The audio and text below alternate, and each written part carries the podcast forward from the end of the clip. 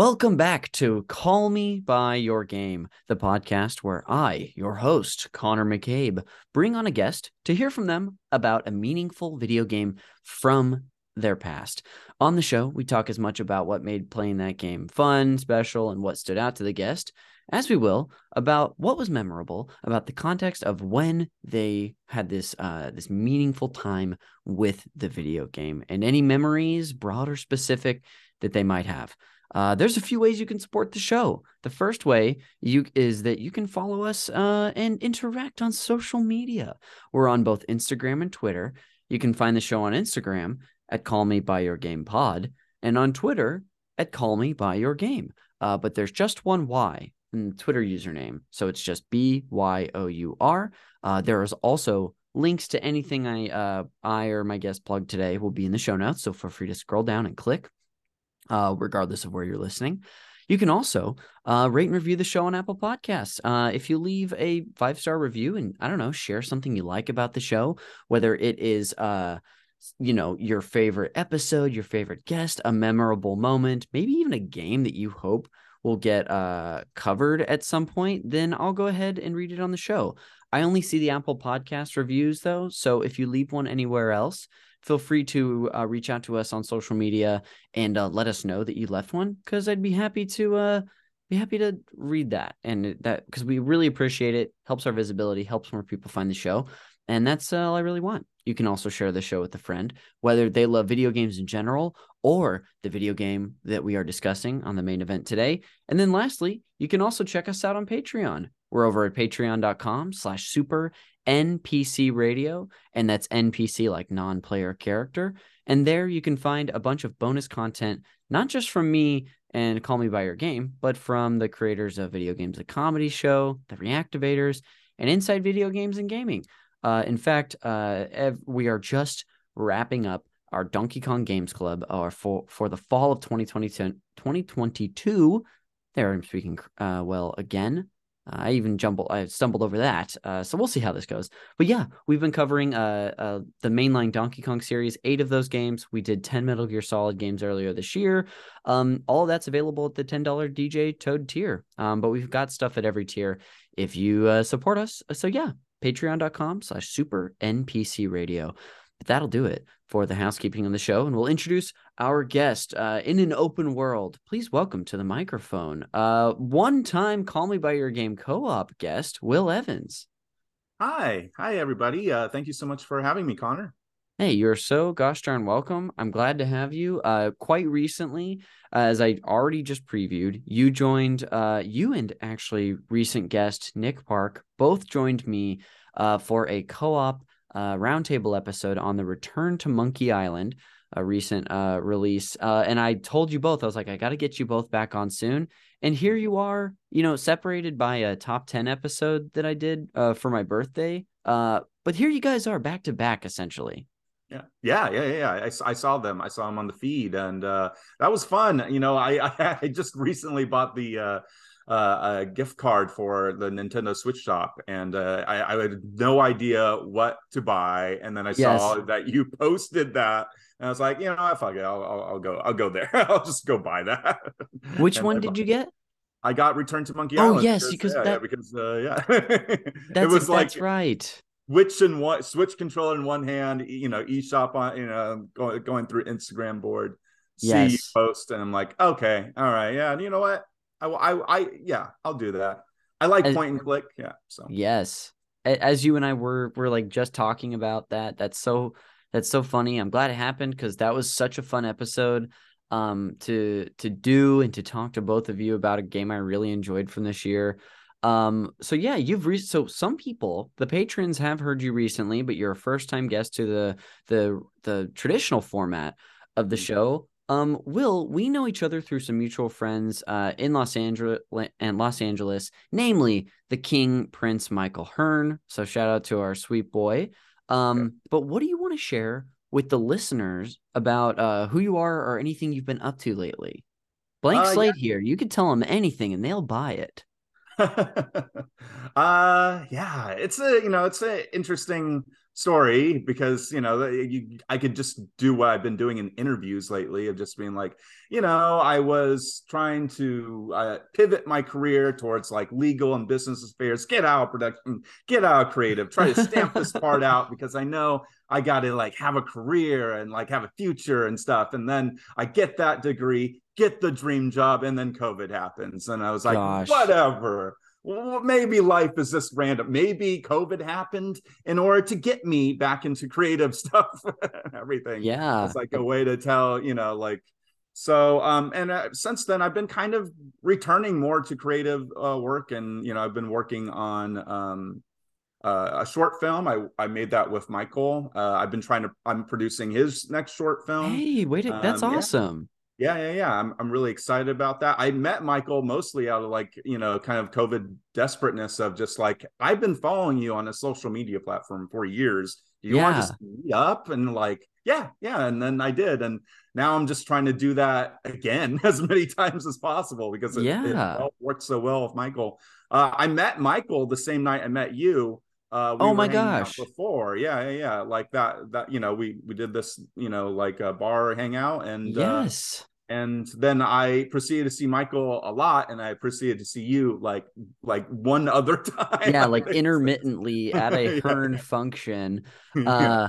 Well, you know, Hearn is just known for bringing the people together. Um, that's incredible. I didn't realize that was the same night. I remember that it that night very vividly uh, because I think a friend of ours was in town who was an, a friend of another mutual friend. I mean, it was guest of the show. Connor Arakaki was visiting LA and sort of what you're talking about, like having made a connection during, you know, a very deep period of COVID. Uh, some of our friend group who knew him, we all decided to get together, and then we got to meet you too. Which, uh, what a what a fortunate happenstance. Um, but yeah, but yeah, so you've been getting back into all sorts of stuff like that that's really exciting. Um, did you did you have anything that you were like ready to plug, or you're like, I'm gonna hold off because I want to wait till something's out. I just want to leave the floor open to you.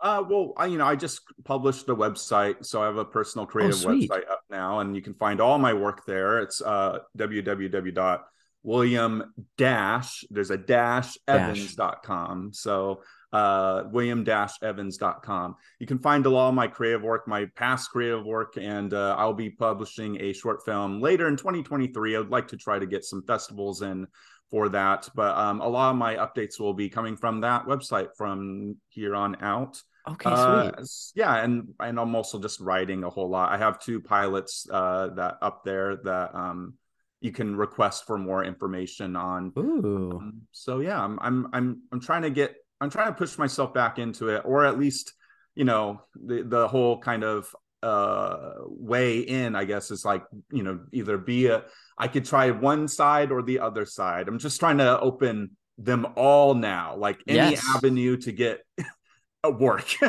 know what? That's I really think that is, you know, personally, I think that's an awesome way to do it because you don't know what is going to be the thing that strikes for you, whether it's writing or producing or what have you. Like there's I mean, even I can just say for myself, like I never thought that video games would be anything more than a hobby or even this the podcasting that we do. And because of you know me doing this podcast, I've had several opportunities uh, that ended up being creative opportunities. Had no idea that was possible. So like the same is possible for you and anybody else who has it, multiple interests and open themselves up to that. So, uh, so we're going to need an update at some point. Right, right. I will say also one other thing to even put the connections even farther back. Throw it to us. Yeah, I did a podcast. Uh, I did a podcast with my friend Randy during COVID, and we had Nick Costanza on before no. I even met Hearn, before I met you, before any. I didn't even Randy knew Nick, and uh, we had him on a podcast that was kind of ill-fated because it was just uh, I kind of realized, you know, like if we want to get behind the veil here, that you need kind of like a pop culture connection in podcasting in order to really, you know, for it to stick. We did a podcast about high school experiences. Oh, and, I love uh, that. That yeah, yeah, and there's some some that are successful. Yeah area, but it's also just a hard road. You know, it's a hard thing to get you know eyes on. You know, I I look It's at true. Call Me by Your Game. I look up the episode. You know, the games that I played, and like, Yes. oh yes, it's good discussion to have. Or games I just played. You know, Yeah. um, high school a little harder because also everyone wants to be like, I was just a lonely nerd, you know, lose like, you know, and you're like, really, you were? Everyone was. Who was the bully? We didn't have any bullies on. Hmm, weird. No one propped themselves up as the bully. Uh, it was Costanza, I'll tell you. Um, okay. uh, that's man, yeah, the connections run deep. Well, Will, I'll be sure to put the link to your uh, to your website in the show notes so people can just click it. Do you? I just just curious for myself. Do you have? And maybe I, I feel like there's a chance I asked you this on Return to Monkey Island. Do Yeah. you have a title for your short that you're looking to put out next year? Uh, it's called You Don't Know Her. And it's about uh, a dissolution of two friends, uh, uh, uh, two the the the dissolution of a friendship between two friends, one that moved back home. They were both actresses that tried to make it in Hollywood. I don't know if this is relatable at all. It's probably like so niche. Um, No, keep but, uh, going. I'm I'm into no, it. No, yeah. no, I know. It's like I, I, but one moved home and the other one stayed in Hollywood, and they're trying to. They're having a conversation that keeps cutting forward to Mm. their uh, conversation with their partners, kind of analyzing the conversation that they had, try to like justify why one decided to stay and one decided to, you know, move back home. Um yeah I, I i i i'm really proud of it. It's just the i've been edit i edited it for like 50 hours straight and i've been trying to pull myself back into uh just working out those kinks of like the audio the color correction maybe a new take here and there you know Yeah. that kind of so um, Awesome. to get that done soon and then submit that. And michael helped kelsey helped Of uh course. got to try to pull kelsey on the podcast see if we get her Yeah. talk about a game but um but uh she was art direction and michael helped produce so now i'm returning the favor to help produce his next short That's So- awesome. Well, awesome. We'll keep an eye out for that and definitely have a link uh, in the show notes to your website. Uh, Will, before we get into your general history with gaming, will you please introduce the title of the game you've brought on for the main event today? Connor we are going to close shut the jaws of oblivion Gorgeous. Uh, I'm really excited. I'm really excited about this. Uh, I it's a game that we'll get into it a little bit, but I don't have Yeah. personal experience playing. But I have very specifically one person in my life who loved this game, so I'll be sure to talk about that too. Um, but Will, let's get into your general history with gaming because I don't remember how much we even touched on it in the Return to Monkey Island episode recently. But why don't you take me back to either to around like the first time you remember taking an interest in games, whether they were just around or you remember uh, being interested yourself. Yeah, well, it's it all goes back to like maybe like ninety five or ninety four when I was just uh, I'm so old. Um, but um, when I was watching, you know, my cousins, uh, you know, play uh, Teenage Mutant Ninja Turtles on the Oh, SNES yes. or uh, Super Mario Kart, or you know, and I'm always wanting to play, but never, you know, because I was the youngest cousin, you know, not not being allowed to, or Oh my gosh. waiting till they go downstairs to you know do something and then me and the younger cousins would take up you know the the controllers Yes. For your brief few minutes of, of bliss. yeah and then lose like constantly die constantly and they're like well you, you restarted us what the hell you know you unpaused and you know all that Yes. Did But, you um, um I think you you maybe mentioned this. Did you move around as a kid or did you live in a specific place?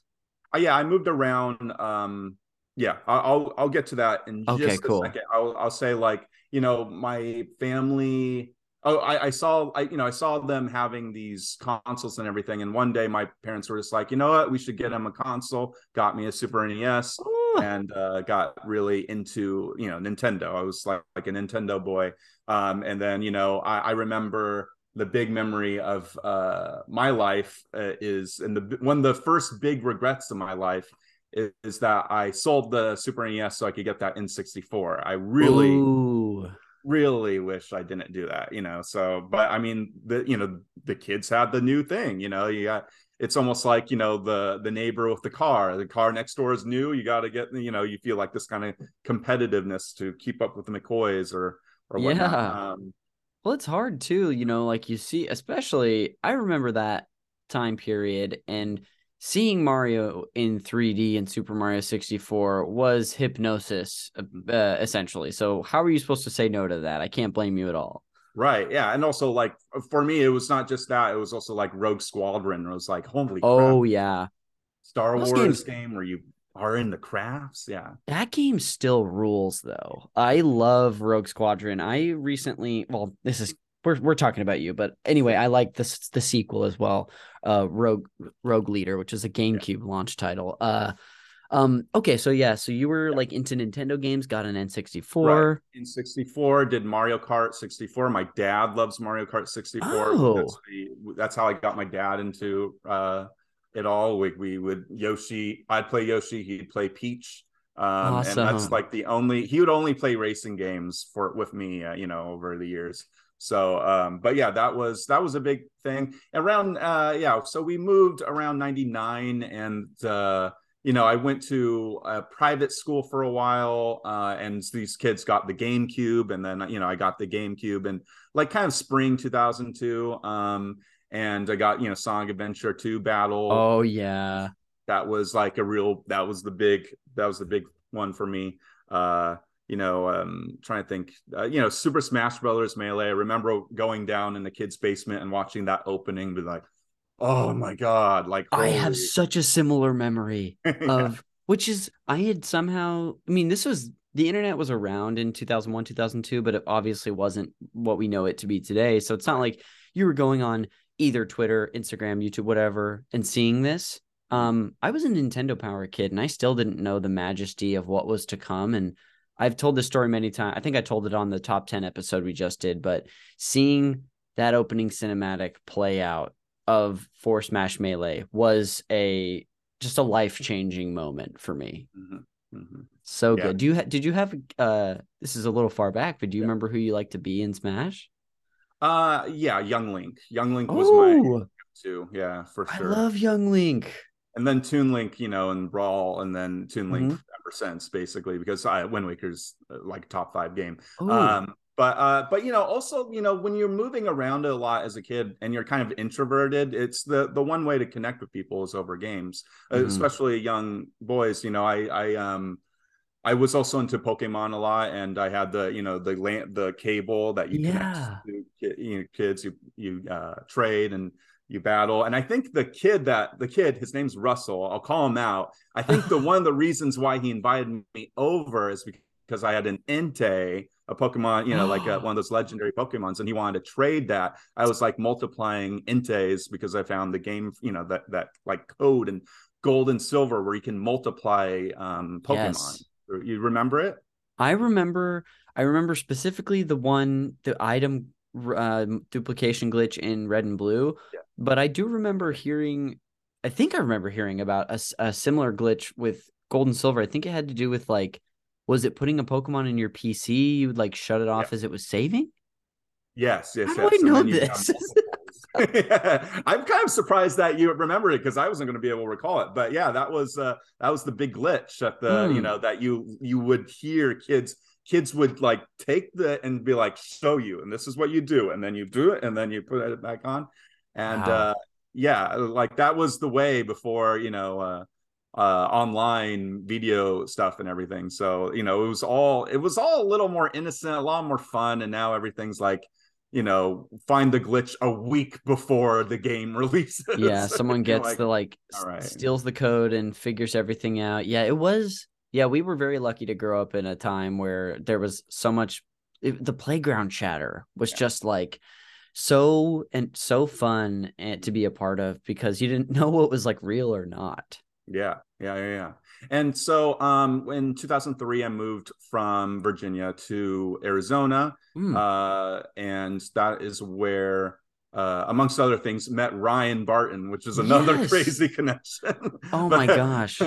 Just told, and then I met. I I, I I'm sorry. This is a, a side note. Uh, I uh, I went to a summer film camp, and uh, I watched that DVD recently, and and like just I was like casually like, oh, I'll just like see who these people are, see if I can find anybody. I found like half of everybody in that. No and, like, way. Most of them are still into film, and uh, I talked to one of them, the guy who starred in my uh, little short film. Oh, But um, anyway, uh, went to Arizona and I found out that no one plays GameCube. Everyone's playing Xbox. You know, and, uh, oh. played Halo and uh, died a whole bunch of Halo. But Ari- like, Arizona, land of the Xbox. yeah, yeah. Well, I mean, it's you know, it's an American-made company. You know, so you know, maybe this Japanese stuff is a little too blue state for them, if you know what I'm saying. um, uh but uh but yeah uh you know i i died a whole bunch in halo and but i was Mm-hmm. i remember like laughing at like my corpse flying in the air so Yeah. much it's like that that was the thing that sold me the game i hope you can't hear the air yeah Mm. can you hear that No, what? I Okay, can't hear a thing. Um there's a air blower pretty loud right right behind me Just right by Um, you. Sounds okay on my end. Okay. Um, well, good.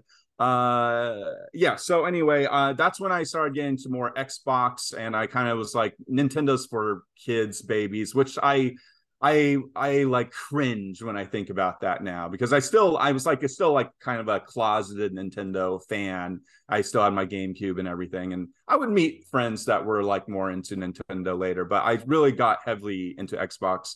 Had a lot Yeah. of like LAN parties and stuff like that. Mm, Brought fun. TVs. I love that. That's how I got introduced to Halo was going to a birthday sleepover with some new friends from junior high who had a who did a LAN party. Two TVs, eight people could play at a time. It was also life altering. Very cool. Yeah, yeah, yeah. It's also it's you know, and we're kind of leaning into it a little bit. I hope I I could go I could go deeper into any aspect of this, but that's also when I started playing those kind of uh, RPGs. You know, uh, another Oh. one we were going to talk about earlier, but I recently revisited and was like, uh, this does not hold up as uh, Knights of the Republic. Um, but that Yeah. story, like that was truly a, a game where that story was like, oh, I, this is there's like stuff that you can do in games that you can't do in like film or or literature through story and and that the twist in that game um really uh blew my mind and also the whole I, I, an idea about redemption in general uh Yeah. which was really uh stirring to me as a kid so um oh, that's cool. That's I I finally spent a little time, maybe five hours at most with that game because it got a Switch uh re-release. Uh and I was very fascinated by it, but I was just like, I don't have the time to like get really sucked into this deep, deep world. But um still would like to someday. What was it about the game that didn't hold up? Did it just feel dated?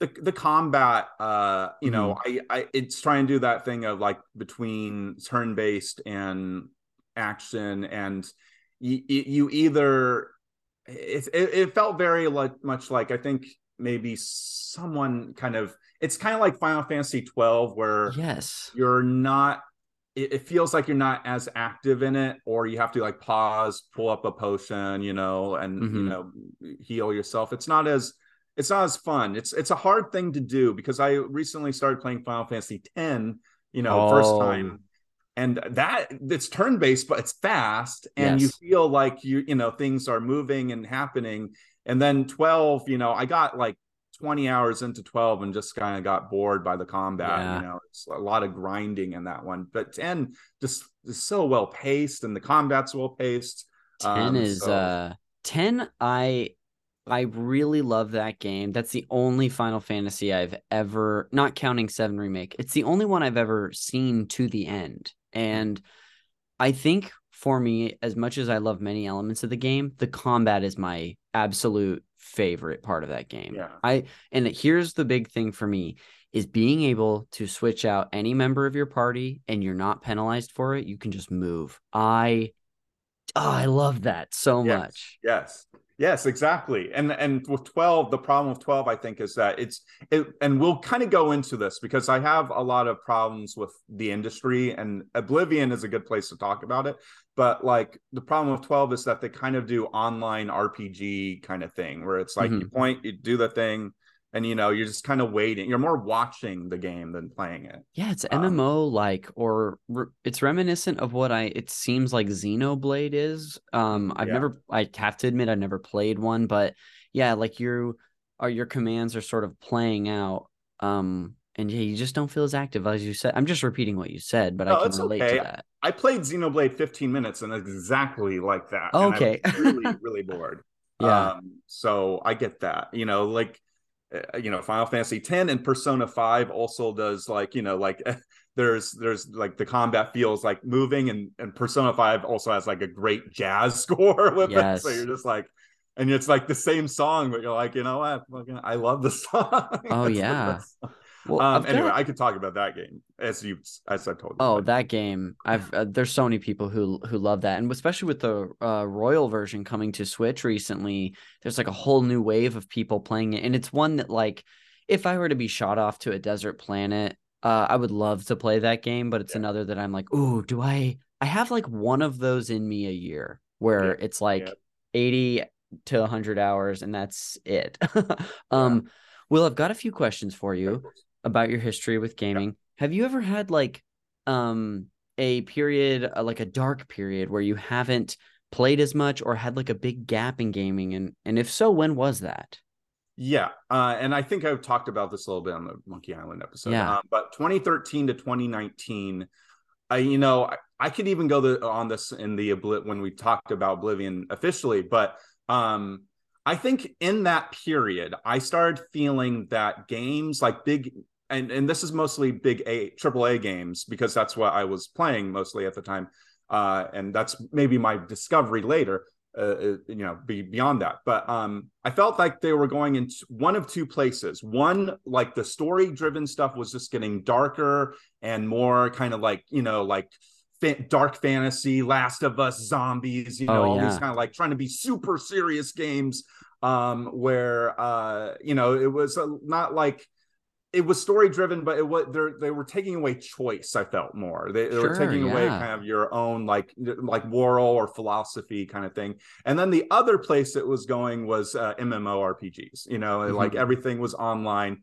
People, you know, this is at the beginning of. I don't know if it's where Fortnite. Maybe it was a little few few years later, but it, it was it was the seeds of that. Like I feel Elder Scrolls and like Fallout. You know, like Bethesda could have you know license out elder scrolls to um obsidian and did like you know their own new vegas with elder scrolls but they didn't. They just made elder scrolls online you know uh knights of the republic. I love this franchise so much. I wanted like another a third one in the in the crown but they made an online game. It was mm. it was it was around this time when i realized that like capitalism doesn't really have the best interests of people, you know, of like fans at heart. Like they yes. they saw the shiny thing of MMORPGs and they just ran towards that. And you know, it, it's not, you know, it wasn't like a it, it, didn't feel like I was being, you know, marketed to anymore. Yeah. So. It's funny. I mean, the, it's it's interesting that you say that because I absolutely agree, and it's so funny to see how that plays out in different eras. Like that was starting then. Now it seems to be. Then there was a long period, and this is still around, where obviously where microtransactions, loot boxes were new and all over the place. And those, of course, they've they've stuck around in a way. Now it seems to be like the subscription model or or like a live a game that they call like a living game where it's just constantly updating which can be fun but then there's like oh they are finding ways to you know make more transactions happen. It's which mm-hmm. you know also is that is even a bit of a nuanced conversation, but it's so interesting to see how that version takes place in different eras. Uh right. for that idea. So yeah, it's a bummer, but yeah, that's that's right. That was also like a slow period of gaming for me too, where I was just occasionally playing some stuff, but very but was not as like plugged in as I am now or as I was during like the GameCube or early Wii days. Uh it was interesting because I think you know it was also maybe like Wii U came and it wasn't the innovator people were wanting, and so yeah. the industry kind of jumped back. It's in a way Nintendo's so influential in that way because it's it's it, they, they innovate in one way and if they don't innovate for a generation then everyone just kind of goes back to what they were doing yeah. which is just like this this battle towards graphics getting more realistic and then you're like i don't I don't really care about, you know, like that's the whole Wind Waker debate, you know, like yeah. I don't care about it getting more realistic. I just care about it being more beautiful or or interesting or unique. Um yeah. but uh but yeah, also uh, this is where I lost I I you know, this is the one thing that I kind of wish I was back, you know, in that era, is, which is where the Soulsborne game started. Yes. Um, getting uh, so I'm I'm kind of at a loss with Elden Ring. I, I want to try to try it out. I Yes. keep inching towards it, but I I don't know yet. I don't know. Yeah. Um, uh that's have you played a Souls game before or is it that's something you say you missed out on and you wish you would have been able to dive into? Um, I played a little bit of, I think, a demo of um Dark Souls. I think I Hmm. played a little bit of Elden Ring. I, I rented Elden Ring, but it's one of those games I felt that I, personally I just really like stories and games. So anything that's like like really like not rigorous in the story or or whatnot, I'm going to kind of zone out. But I found that combat, you know, it was it was it was fun. It was interesting. Hmm. I and I'm thinking about it. It's also like a little bit of like what why I love Zelda so much isn't so much the combat, but the puzzles. The puzzles were Yes. always the thing that really drive me. And you know, I once I completed all the puzzles in Breath of the Wild, I was just kind of like, okay, you know, like kind of done. Yeah. Um, but I'm hoping, um, yeah, I'm hoping. I, you know, I don't think Elden Ring has many puzzles. I'm not sure. Maybe I have to jump into it again. Um, but uh, but yeah, story is is a real big thing for me. The Mm. only games I did play in that period were the Ace Attorney games on Switch. Yes. Uh, oh, not Switch, the 3DS, and and Oh. Fire Emblem, which I really love. Um, so but Oh, that rules. Uh man, so much there's yeah, like you said, there is so much you can just like dive into at any moment. Uh so uh a couple more questions for you Okay, before we as we wrap up your sort of general history with gaming. If you were to look back uh on your history, do you have a personal favorite console of all time? hmm, that's a hard question. You know, I wanna your favorite start- child. Yeah. Part of me wants to say 360, but because I I really that was where but like but then I remember the Red Ring of Death and stuff like that. Oh, you know? yeah. So um I, I really did like the GameCube. I, I think it was just so small and compatible, you know, and uh, I, I think a lot of the games on there were were you know like very interesting and fun. Um, Wind Yes. Waker, uh, you know, it was a very much a, a party console that you could bring around.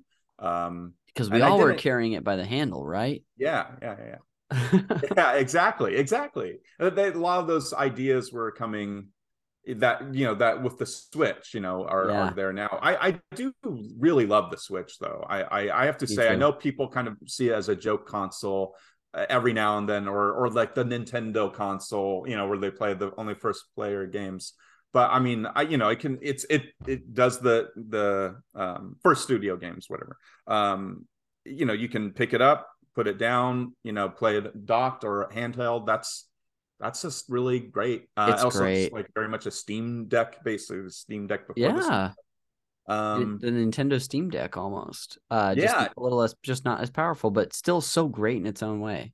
yeah, there's a lot. There's I don't know. I would probably say still the GameCube. I I Yeah. really that was just uh it was fun just you know that opening when the da, da, da, da, da, da, da, da. you could like hold down certain things and it would do the monkey noise or you could like hold it one way and go the other way you know there's so many so many uh fun little things that they did with it It's Um, uh, such a quirky console, but also one of my all-time faves. As I, I like peer over and look at mine plugged into the to an old CRT TV. I just love that thing. I've uh any chance I can get to play a GameCube game on it, I Mhm. I try to take. Uh this year I played Luigi's Mansion all the way through uh and some Mario Baseball last year. I played through Metroid Prime for the first time on my GameCube Yeah. and it's great. Um, last question for you is uh recently, and you may have actually brought this up already. Have has there been a game or two that have uh you know gr- gotten its hooks in you recently that you've enjoyed?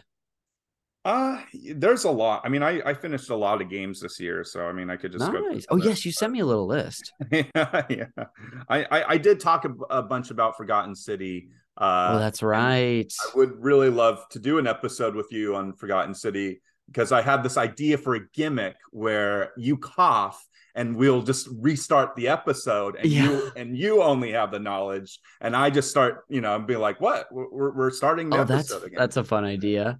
Maybe someday do that Yeah. you know um you know but uh, i i did love that that it, it was a puzzle uh, like you know it's a, a time loop puzzle um but i also got into all the the games i forget the studio but like it takes two a way out and brothers yes uh, i don't sons. I don't remember that company's name or that that director. Hazelight Hazelight maybe? That i think that's correct. Um i love those those i Mm. I, I it takes two rivals like odyssey uh super mario odyssey personally and you know just got to get a co-op. There's a part in that that is so like like UCB style sketch comedy, you know, they're in that, you know, where uh, you know the game that they play like the game of like something super brutal, like a torture scene done in a very kiddie way. Yeah. I, I- that, I, that's all I'll say. But it's it's pretty really well written, like a, as a like very funny. yeah that game was i thought the platform because i played about the first two thirds of that with someone who was uh, a good friend who was uh, staying with me after he moved back to la for a little bit and we Mhm. played yeah about two thirds and i just couldn't get over how good and creative the platforming was Yeah. i and i love the puzzles i thought it was gorgeous uh had a really good time with that too Mhm. Yeah, yeah. I mean, I, I have a, you know, also, you know, I have to shout out the quarry. I don't know if any, I don't know if anyone has played the quarry on the v, video games a comedy show, but that game, I, you know, it's it's very much a a choose your own kind of adventure. Uh, but uh, you know, kind of like what the quantum quantum dreams games were like, you know, Mm. um, heavy rain and stuff like that. But it's like Yes. a horror movie. It's a very cheesy horror movie um and uh it's it was just me and my uh fiance just pass the controller back and forth and want try to keep everyone alive. That's the kind of the yes. narrative trick of those games. But uh but yeah those that's i mean and of course return to monkey island. I mean i could just go through the list. We could have done a, an episode in kirby and the forgotten land versus- Yeah, that's one that I missed from this year that I like would it's part of my like leftovers from the year that I really would like to do or had like some games that I started and didn't finish but um Will thanks so much for sharing about your general history with gaming. Uh we're going to take a quick break and then when we come back we'll talk about all things Oblivion so I'll see you on the other side. Mhm,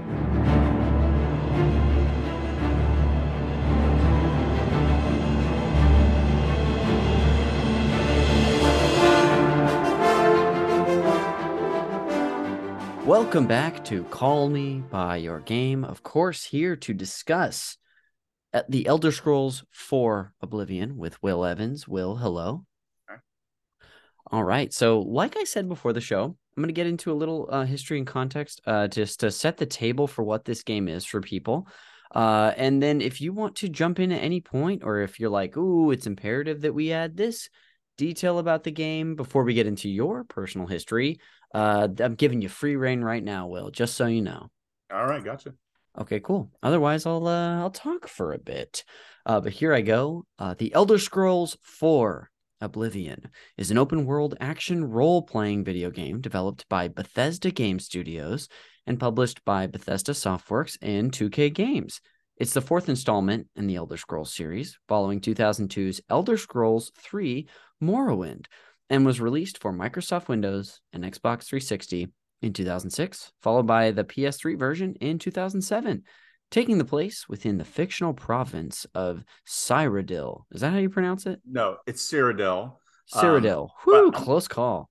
I will say the uh th- something about Morrowind really quick Please. is that Toonami would have a video game review segment. And I Whoa. remember very clearly them talking about this game and they they uh, you know at one point they're like, you know, there is no like quick travel button. I remember, you know, like that kind of thing, but Yes. so you have to like, you know, it was like this huge world and they kind of described it and it sounded so fascinating. It sounded so fascinating. It sounded very like a PC game. And I was like, I, you know, I, I didn't really even know what PC was. PC Yeah. as like a game, you know, like what kind of PC games were, but they always felt like they were so big and massive. And and while our games, you know, console games were so linear and so like, you Mm. know, to to the point. So I just wanted to point that out. The that there was I never played Morrowind personally, but um and maybe someday I will, but I, I just remember there was this kind of legacy with Morrowind uh that uh kind of made me want to get Oblivion. Interesting. So. I bet it reached a lot of other people who saw that as well. You probably, I'm sure you weren't the only person. Yeah. yeah. Uh, that's cool. Uh, so you know, the, the game's main story focuses on the player character's efforts to thwart a fanatical cult known as the Mythic Dawn that plans to open portal gates to a demonic realm known as Oblivion. The game continues the open world tradition of its predecessors by allowing the player to travel anywhere in the game world at any time and to ignore or postpone the main storyline indefinitely. A perpetual objective for players is to improve their character skills, which are numerical representations of certain abilities, uh, hence uh, RPG mechanics uh, uh, of, of your skills and attributes. Uh, early in the game, seven skills are selected by the player as major skills for their character, with those remaining termed as minor skills. So you can specialize your character, uh, which is pretty common for these Bethesda open world RPGs. Um, development for the game began in 2002, directly after the release of Morrowind, opting for tighter pacing and gameplay and greater plot focus than in past titles.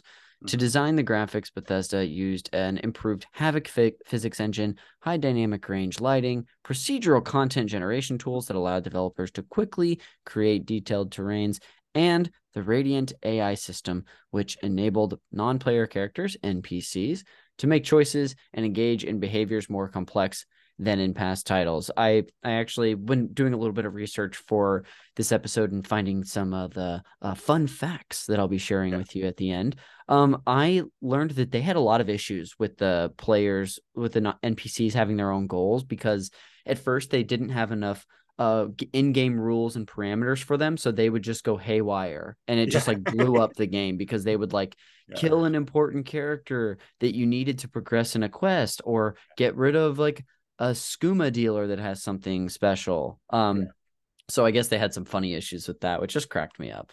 Connor, did have you played Skyrim? Yes, Skyrim is a, a spoiler for the listener who haven't listened to last week's episode. It's in my top 10 favorite games of all time. Okay. And you haven't played Oblivion. Can you believe that? Skyrim was what? my entryway into the series even though I knew of Oblivion before. I I would totally go back and try it out at some point. Yes, yeah, you should because I'm going to say, and I, you know, this is going to be a hot take. You could put it in the headline oh, of the episode. please. Uh, I think Oblivion is overall a better game than Skyrim. I think Skyrim has better moments, mm. but I think Oblivion, when I was playing Skyrim, I, I remember being like, oh, this doesn't go as far as Oblivion. You know, all oh. the guild oh. stuff, all the guild yeah. stuff, in my opinion, in Oblivion, far more interesting, complex uh, oh. weirder stories. uh, some of the side quests are way more interesting than Skyrim, in my mm. opinion. Um, and there's one big difference, and we'll get to it uh, soon. But I, I, want you to finish. Do you Ooh. have anything else to say? Yeah, just a little bit, but that is really I've, you're not the only person who I've heard who shares that same opinion. Uh, so you're not alone. Uh, the game features uh, fully voiced NPCs, which was the first for the series, and the music uh, from composer Jeremy Soule. Uh, upon release, Oblivion was a critical and commercial success, winning a number of industry and publication awards. It was praised for its impressive graphics, expensive game world, expansive game world. I was going to say for I was like, what's who cares how much they spent on it? Uh, expansive mm-hmm. game world, uh, and a schedule and schedule driven NPCs, and is considered one of the greatest games ever made. Following a number of smaller content releases, Bethesda released two expansion packs for the game: Knights of the Nine and Shivering Isles, which were bundled with the Elder Scrolls 4 Oblivion Game of the Year edition in 2007 and later re released as a fifth anniversary edition in 2011. Oblivion was followed by a game we've already uh, talked about a little bit, which was the Elder Scrolls 5 Skyrim in 2011. Um, like I told you before, going to open it up to you. Is there any important, uh, like, uh, uh I guess, the tidbits that we need to know about this game that we left out before getting into your personal history?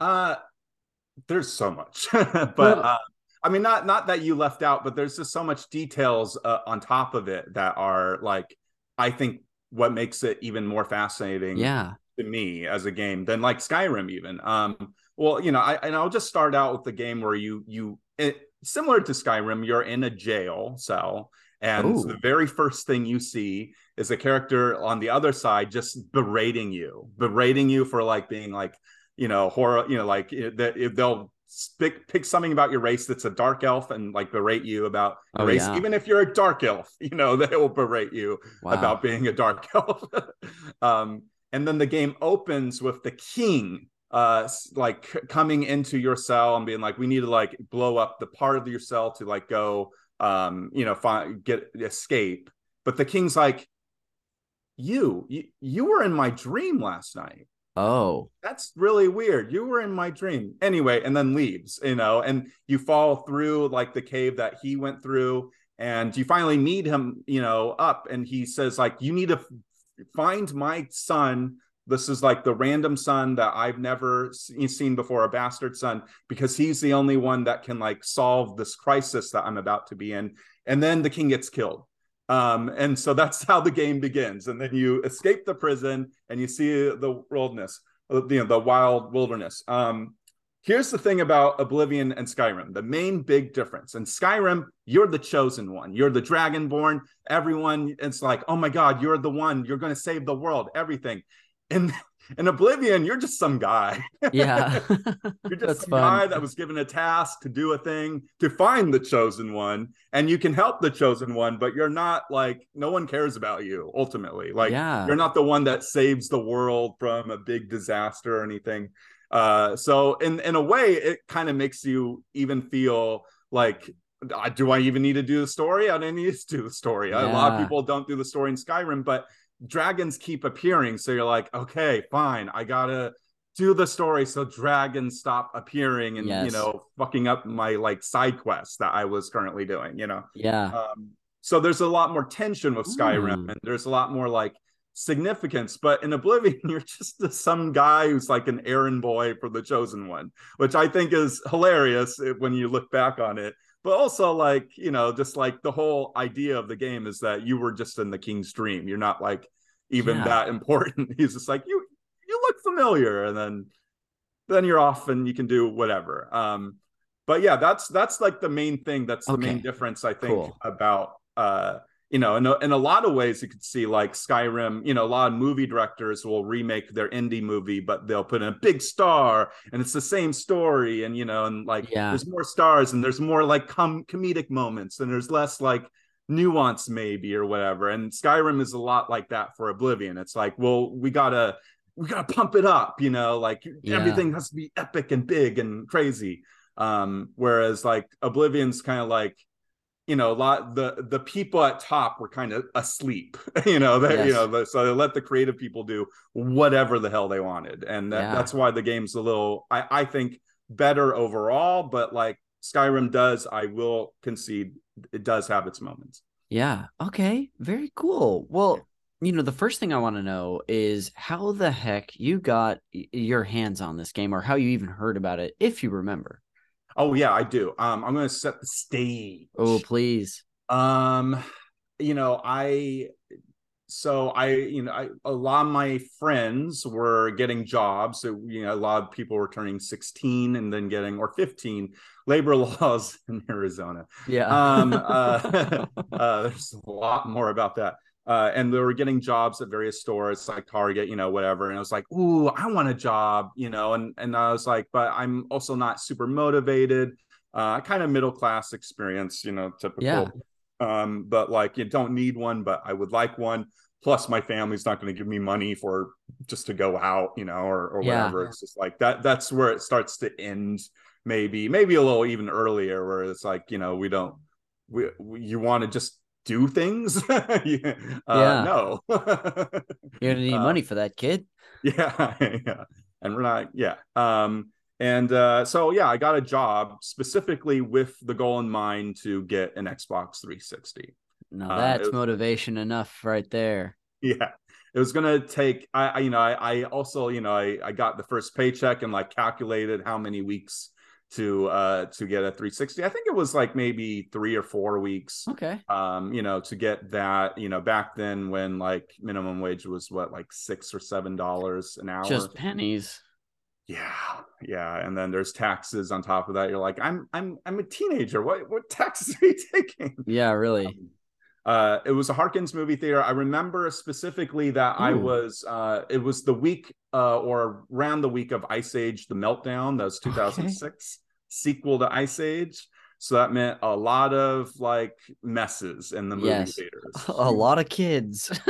yes, diapers. Uh, I, you know, people just were like, you know what? I'll just throw the dirty diaper on the floor. Whatever. Oh no. Yeah, people are are slob. You find out people are just they just don't care. They, like I bought a ticket, slobs. You know, just throws things on the floor, and you're like, there's something about a movie theater too, where it's like the lights go off and it's so dark when you're like all like outside of the unless you're in the lobby it's really dark everywhere so people probably are like no one can see me do this right gosh i'm sorry but eh, so you were there yeah yeah and also working concession stand and i remember like you know eight hours and being like have i gotten a break? No i haven't gotten a break. Is oh this my normal? gosh. I guess it's normal. Awful. Just truly yeah i'm i'm you know harkins is out there. They still exist. I think there's one in california but yeah a lot of a lot of laws broken at harkins. But yeah i i finally saved enough money. I remember going to the best buy getting an xbox 360 Ooh. and elder scrolls oblivion that was the game kind of at the time. I already had halo 2 and it was backwards compatible. It was back before they started screwing with backwards compatibility so they could get more money from people. Yes. You know uh, what a glorious beautiful time that was. Um and uh yeah i i opened oblivion and i started playing it and it was my first kind of open it was kind of open world rpg i you know did the whole story steps. Um it was interesting the first time i played that game uh people people who played it know that there's like a ship out like just docked or whatever so i was like okay i'll just go over there explore they're like hey, it's an inn. You want to sleep? I was like, oh, I played RPGs, you know, inn. You'll just sleep. You sleep and then you wake up and you get like a text saying like it went to sea and you're like lost out to sea and there's a whole side quest where you're like trying to figure out like how to get back to land basically. Oh my gosh. Through, through the corridors of the ship. Yeah, you have to do certain you have to battle certain people and figure out. So it was just like it was so crazy that, you know, I never had a game do that where it was it, it it just like instantly involves you on like yes. a little detail of a thing you know? You just kind of you just pick a thread and you're just in a whole new part of the game. Um and yeah that's when it really kind of dug its hooks into me yeah. this is a you know this is a a different thing you know a different game than usual. Um yeah uh that's that's basically the context. I i it was cool. it was the first time i was really drawn into a uh a, an open world rpg uh as opposed yes. to like a linear rpg yeah so that that first of all thank you for setting the table for us yeah. in your context that's really i love i love the detail we got um, yeah. I guess one thing I would like to know for you, uh, you already told us sort of how it caught you, which was like this fun, unexpected side quest. Mm-hmm. But what other details um, stick out to you when you look back at your memory for this game? Like, do you? Because I'm I'm just thinking about like when I played Skyrim, I was one of those people who has never finished the main quest, but it's in my top ten favorite games ever because yeah. I like to wander, follow a side quest, do a guild thing. What are some other details about the game, whether granular or broad, that you uh, that re- that you remember enjoying? Yeah, I I you know I actually I think during the pandemic mm. bought rebought Skyrim for the Switch and played it a little bit. And uh, some of the reminders of like some disappointments came back because the Dark mm-hmm. Brotherhood quest in Oblivion is so way different than the one in Skyrim. For starters, the way that you get into I you know, I don't remember exactly how you get into the Dark Brotherhood in Skyrim, maybe you have to remind me, but in in Oblivion it's just if you randomly kill an NPC, then it'll be like there's like next time you sleep, you'll have like a note that says like hey what's up guys? I know what you did you oh know? wow. Why don't you come and or like a guy a guy might show up and like I, I, that's it a guy shows up and it's like hey that was kind of cool what you did. You randomly killed an innocent npc and you could be like uh, i didn't know that he was innocent. And you're like doesn't matter doesn't matter. Yeah. and you're like okay all right okay tell wow. me more. And then and then you get a quest from the dark brotherhood and uh, from there that that that storyline gets a little windier and weirder. There's one um, uh, uh, side quest that is uh, very famous from Oblivion uh, for the Dark Brotherhood called Whodunit, where hmm. they like that you have to go to a mansion and there's like five or six or seven NPCs and you're the killer but no you, but you can like kill them in any way you want. You could kill them directly. You can wait till they're asleep kill them. You could poison their food. You could do like like hundreds of different things. And you can start like you know making other people suspect of the other person. Yes. So you're like it's very much like among us or whatever you yeah. know but more more story driven you know you can like intimidate you can persuade people to like i think that guy's a killer. I think this guy's a killer. Um and there's just so many like i think more inventive ways in uh, the dark brotherhood like that um yeah. there's a point where you have to just kill the entire dark brotherhood and you have to and that's kind of like an advanced version of that you can Ooh. start pitting people against each other it's more manipulation um and then that whole like there's a part in that and, and i'm i know i'm spoiling a lot of the game but like there's a part in it where you get so far in that you start getting these mysterious kills and then the guy that runs the dark brotherhood's like what are you doing like like will like stop you and be like what what the hell are you doing like it, like you've been killing members you know yeah. like you know like and like you have to find out who is the traitor at all this you know mm. so um that's there was just like a lot of good like storytelling in the guilds that were was more fascinating i remember in skyrim for instance like the fighters guild it feels so short you know mm-hmm. you become a werewolf and then that's basically it you know um dark brotherhood was was fun but it, it didn't hit that heights of like you know what these kind of mysteries and everything um yeah kind of uh maybe a little, more self-aware of itself that's um, that's funny you say that because i i've I've played through that game a few times, or like deep into many of the quest lines and and and uh, guilds of Skyrim a few times, and yeah, I don't remember the Dark Brotherhood being a very long quest. I mean, I'm sure it's longer because I don't know. Maybe my mind is sort of uh, squishing it to be smaller, right?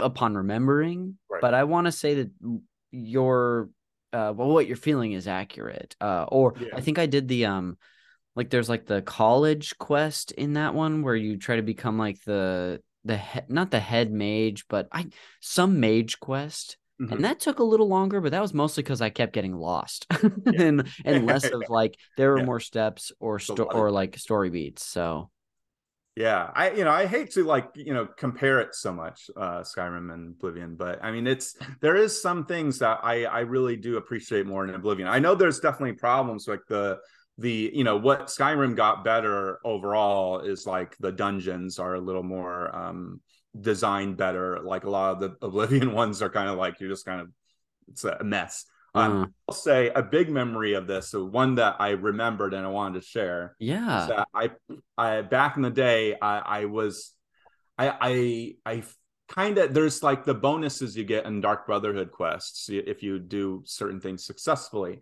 Um, and I was failing a few of them. I think I reloaded an older save because I wanted to like do them better. Yes. And I also got a GameFAQs guide. I printed out the guide for taking me back. Yeah, yeah, yeah. And I I uh, I might have printed out a second copy because my mom discovered them and she read through them and she's like, "What game are you playing, William?" oh my god. You're and like... she's like, and how can I get my hands on it?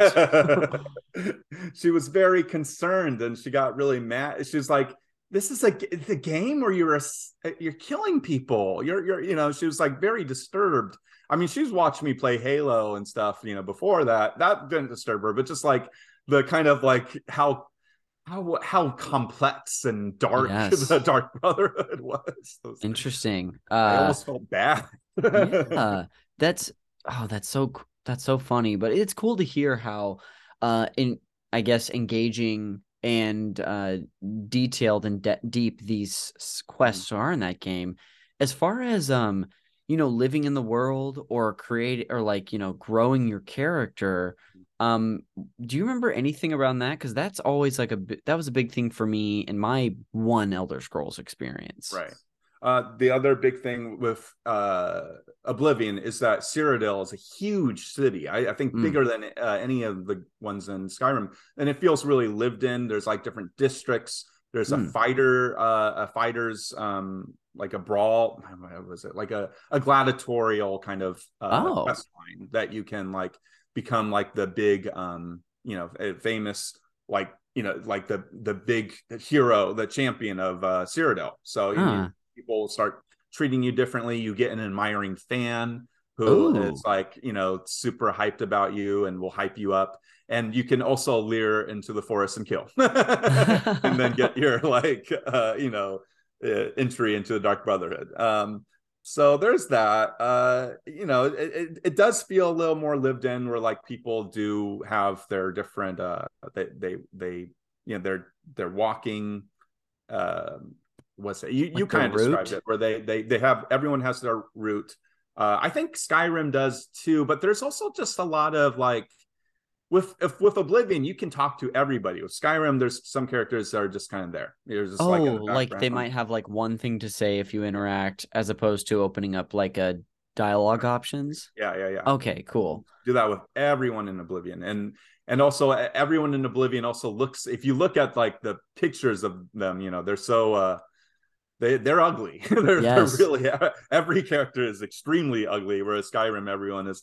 It's in in that way. It's like they no one was allowed. You know, like thinking of like these quirky things to to fix that. Whereas Skyrim, they they totally did, and you know they Yeah. made sure to fix everything. Um, but uh, you know, there's just I'm trying to think of what else in Oblivion there is. Like, did Um, you do you remember at all if you had a way you liked to build your character? Oh right, right. Um, like, I'm just curious. yeah, it was. I and I I really want to go back and play these again and do another route. But I, you know, it was like the sneak arrow, Dude, you got how it's so hard to not go down that route. I on my last Skyrim playthrough was like, I'm gonna mage it up, but still leaned so heavy on sneak and arrow. yeah. well it's it's fun because like you know i i when i was younger i really w- I, and I would like to revisit these games too. There's so much of games that I want to revisit that never get re-released. Like a big example is like Burnout Takedown or Burnout Revenge. But Mm. the other examples are like the Splinter Cell trilogy because Mm. I feel like my mind was just not complex enough to understand like the stealth. But the stealth in Oblivion and Skyrim, I I get. You know, like I got Yeah. totally. It was very easy to understand um and so yeah i think that's why we we love that part of it is because it, it was very fun to just kind of sneakily shoot people with an arrow and then yes. run away it's it's another thing of like halo and all these games where they're so combat focused and you do a you can snipe for a little bit and then you know then, then it's like the music starts and you're like okay well i guess the sniping part's ended now Yeah, you know? I'm in it now. Yeah, and you it's kind of it's kind of lame that no games has kind of been like, no, you can just keep sniping people and uh and you, you just have to hide more. You can't you you don't Oh, have like a combat gun or whatever, you know. Yeah, that would, would be, be a great- cool.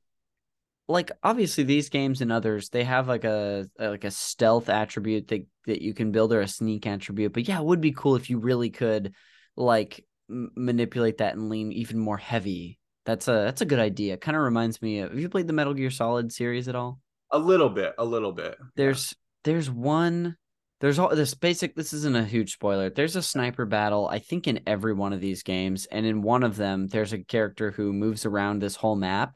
And it would be cool if you could sort of do that, is just what I'm feeling. Uh I think I know about that. I think I've heard about that. it's kind of a famous uh little battle. Um Yeah. so a couple questions for you too. Um or the first thing I want to know is uh can you paint the picture for me or like scene paint uh where your Xbox 360 was set up? What was that room like? Any details that you can give us? Yeah, it was uh um it was Chandler, Arizona. Uh uh it was the uh, second story room. Um I had a TV that, you know, it was like those big box TVs, not the flat yes, screens that the we old have. CRTs. Yeah, and they, it's a full screen, no widescreen, you know, it had Yep. it was an old older TV with like a you know had a VHS thing that I stopped using a long time ago. You know, by that point. like like Um, uh that was built into it. Yeah, yeah, yeah. Oh, I love those. Yeah, uh, and uh, it was on like uh, uh I try to. It was it was on like a white metal. I forget. Like a stand I, I or something. Stand. Yeah, yeah. And Yeah. uh, it was, you know, I I sat on my bed or sat against my bed and would play it for uh for hours. I love that. Yeah. Uh, I love a second story too. I've always lived in a single story homes, but like my best friend growing up had a two story, and it was just I don't know why that was so fascinating to me, Yeah. but I love there was something so cool about two story homes. Uh, Mm. so thank you. Um, you've and you've also sort of dove into, you know, a lot of the a decent amount of the context already. Um, Yeah. of like how you got this, where you were working. Are there any other details, um, or memories, broad or specific, that you want to share about this time? Uh, whether it's when you were playing it, not to do with the game, or in-game stuff that you remember. Huh. I I it's it's one of those things of just like I want to like kind of even talk in broader aspect of like Please. just you know just the uh, like I I I feel like a blit what while Skyrim kind of you know was disappointing in some regards it was you know um it was great in others but I you know as we kind of talked earlier it just seemed like a drop off you know Elder, did have you played the Elder Scrolls Online No, Uh, I haven't. no, I mean, like, like so many people who are fans of it, you know, they they never. Starfield is someday coming out. You Yeah. know, like, um, the the Fallout games were fun, um, but then Fallout seventy six, you know, online, it just seems so weird that it there was this kind of a drop off of of people creating like mo- games like this. Um, Yeah. uh, other than that, I don't know. Uh, 360. That was like my first game for 360, and I, I really, I, I love that console quite a bit. You know, a year later, Bioshock came out, and that kind of build on like Oblivion in a way of it was more linear, of course, but that was uh, a first-person game with their Yep. own secrets and mysteries. Um, and yeah, I don't, I don't know. I just, uh, I I feel like there's just so- still so much room for people to improve on with the Elder Scrolls and these kind of first person games. So the story driven games, Yeah. and it just seems to be disappointingly uh like just left to indie developers. Um, which is great, and that's kind of what pulled me back into gaming a lot Mm. is is the indie developers. But um, there's just not many games like Oblivion or the Elder Scrolls. Uh, there's also the Thieves Guild. Uh, you know, I'm my brain's all scattershot about it, but um, Oh, the Thieves good. Guild quest was very much a uh, like who you don't know who the uh, person who runs the Thieves Guild was until the very end. It just kept you guessing. Ooh. You know, like you'd meet him and he has the cowl on, but you're not sure. You know, it, it would kind of keep you guessing throughout the whole, and you find out that the whole the whole reason I'm I know I'm spoiling, but the whole reason of it, like all the whole lead up of the quests for it was for him to get revenge on somebody or like kind of like Oh. for him to get back at like, you know, somebody. So you're again with like Elder Scrolls, you know, in, games back then or you know maybe just we need it more of just you're not the chosen one this game's Yes. not about you and that's something you learn in when you're a kid you know that you know like so many stories we love stories because they're like they try to make the uniqueness of a person but like almost kind of more fascinating in a way is just be like you know what's that guy's story who's just kind of chilling out in the background you know? Like what's what you know and, and you learn about yourself in like a greater context of you know of uh of of, of the world you know? Uh, at, at the end of oblivion uh at the end of the main quest line it ends um and people just go on with their lives you know, Yeah. like, like normal you, you kind of realize that it, it, it- you know like this thing affected mostly people at the top not the whole world Yes. you know and and uh and that's how most That's most so things are yeah, that's so interesting and rel- more relatable Yeah. and unfor- and like a little true to life too. Yeah. Uh a- in in a bit of a sad way, but like it's truthful and it's kind of funny uh as Yeah. well.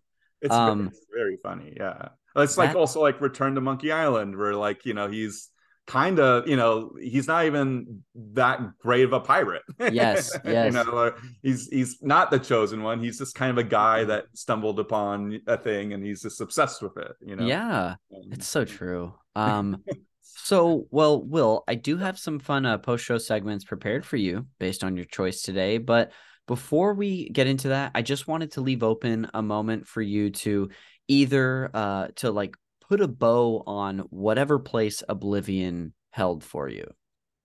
Yeah.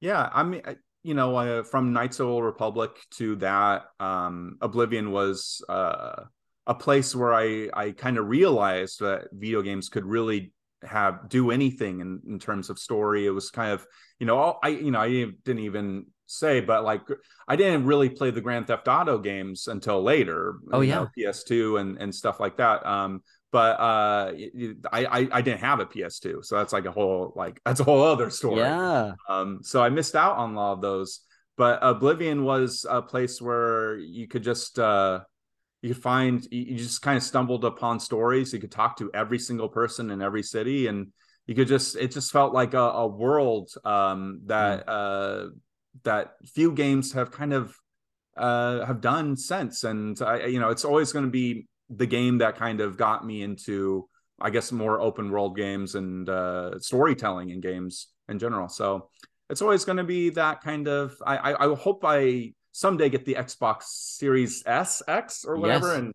maybe I can game pass that game. I'll, I'll go back to that before. I think uh, Skyrim. Let me do also, a quick. Yeah, I'll do ahead. a quick Google, but I think it, it, there's a chance it's available, but I don't want to build it up and then it not be. So sorry to sorry to interrupt you for that.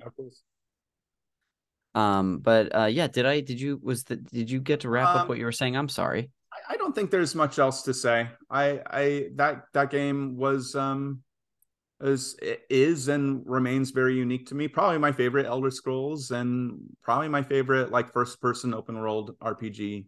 Still. Awesome. So I love that. Well, we do have, we have a little more to do today, but uh, I say it like they're chores. But Will, thanks so much for sharing your experience with this game. I really appreciate it. Yeah, hundred percent and uh, I it looks like it is available on Xbox, but it, I don't think it's a Game Pass game. Um, I think it is one that you purchase, but I it still remains to be fully seen. I'm, I'm looking at a Google search result, so who knows how reliable that is.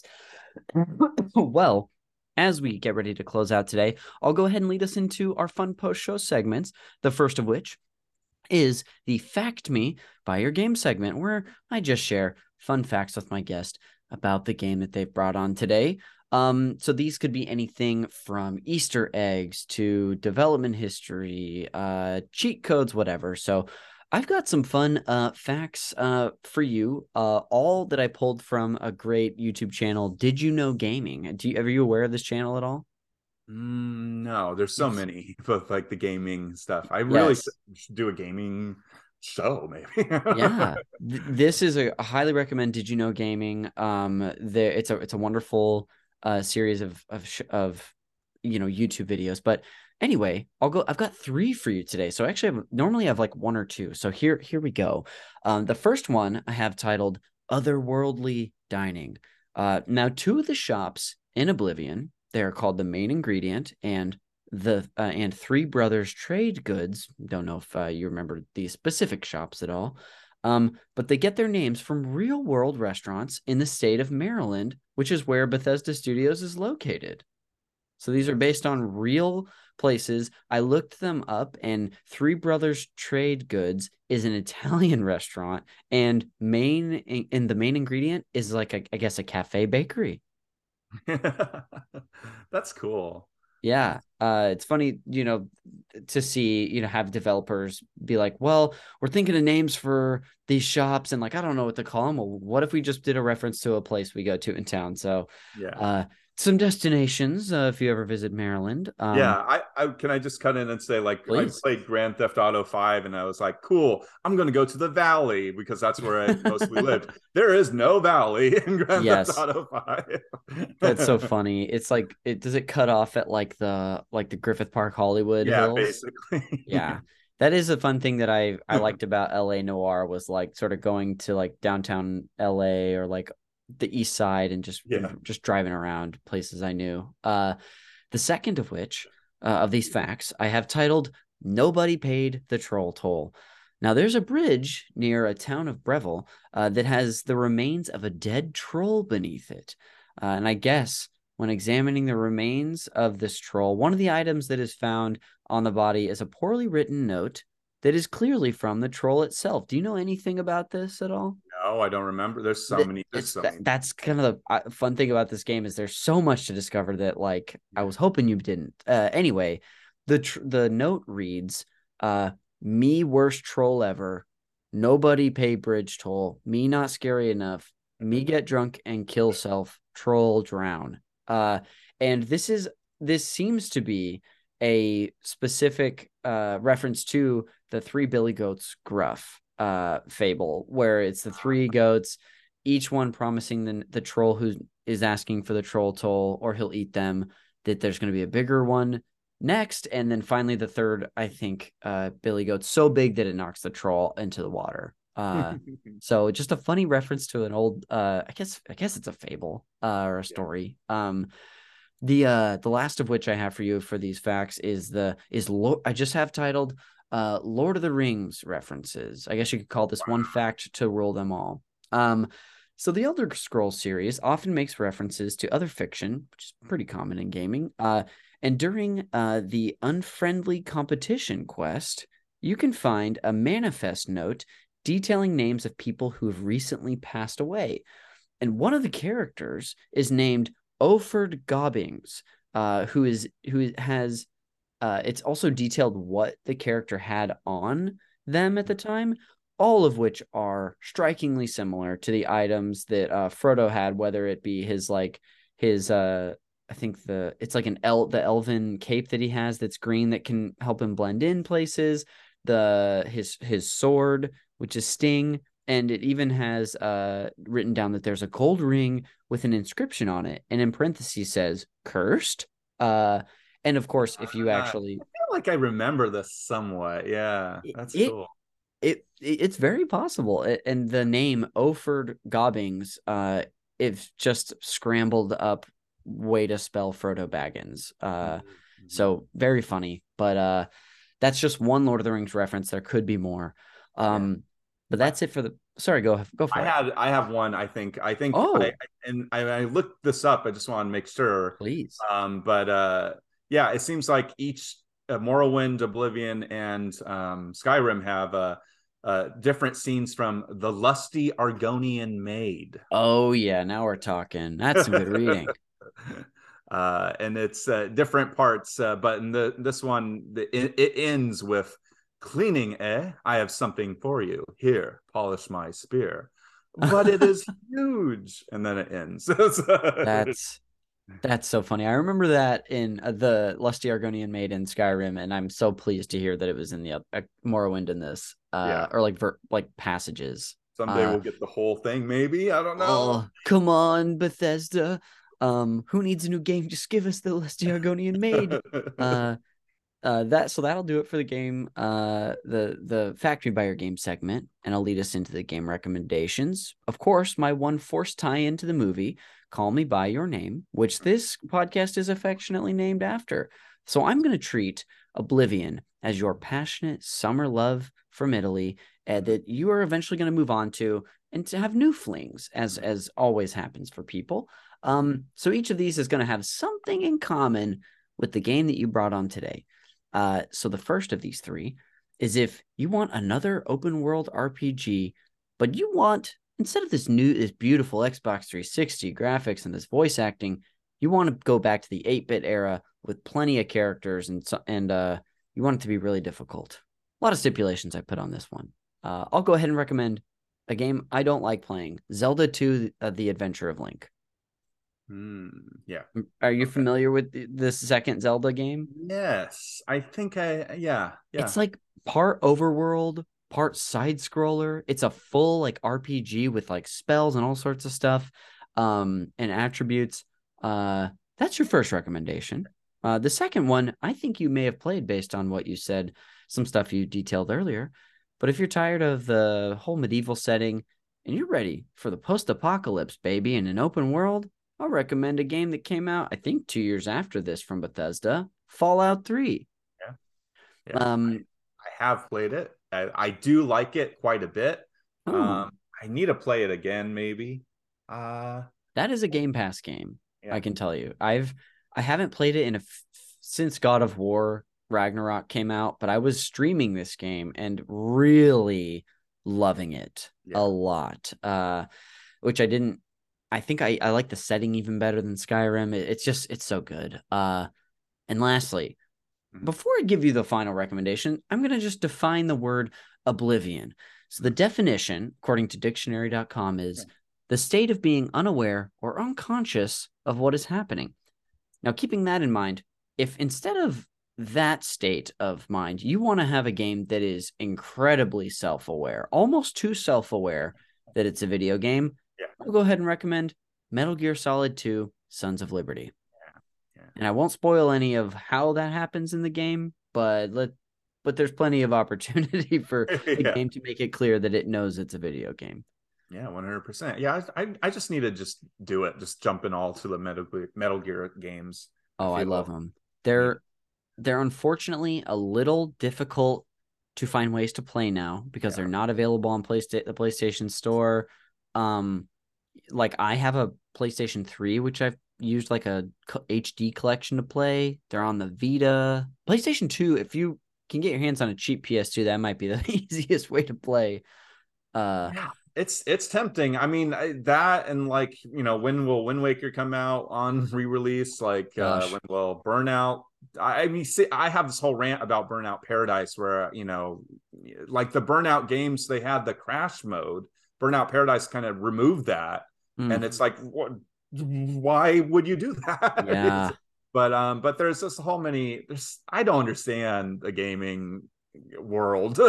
yeah, it's so many unclear things. Th- there's so many. Th- it seems like oh, it seems obvious that this should be out or available, and it's so much is just not. But anyway, that'll yeah. wrap up the game recommendations, and that will actually bring us to the end of the episode. So, Will, before we go and and you know replug anything we've plugged today, thanks so much for doing this. This was so fun to hear. Uh, to have you on and hear about your experience with Oblivion.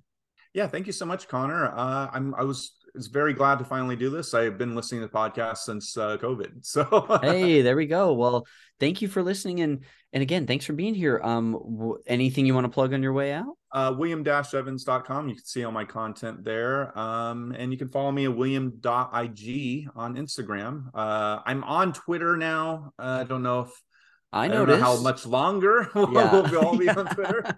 but I thought, you know, what the hell? It's it's it's all crashing down. Might as well try to give this another shot. And uh, you can find me at Fifth Best Will. I'm honest, though, but I don't know what the first four are. But uh, I'm definitely the fifth. I, I hey, definitely there we go. Um, well, I'll put your socials in the show notes as well as your website, and people can just click. All right, sounds great, Connor. Awesome. Well, I'll go ahead and just close us out uh, with some plugs of my own. The show art for Call Me By Your Game is done by Glenn J. You can find Glenn and his other wonderful work on Instagram at Glenn with two N's dot J A Y. The show is produced and edited by the great Jeremy Schmidt. You should check out his show. Video Games, a comedy show, more of a roundtable style discussion that is also on this network.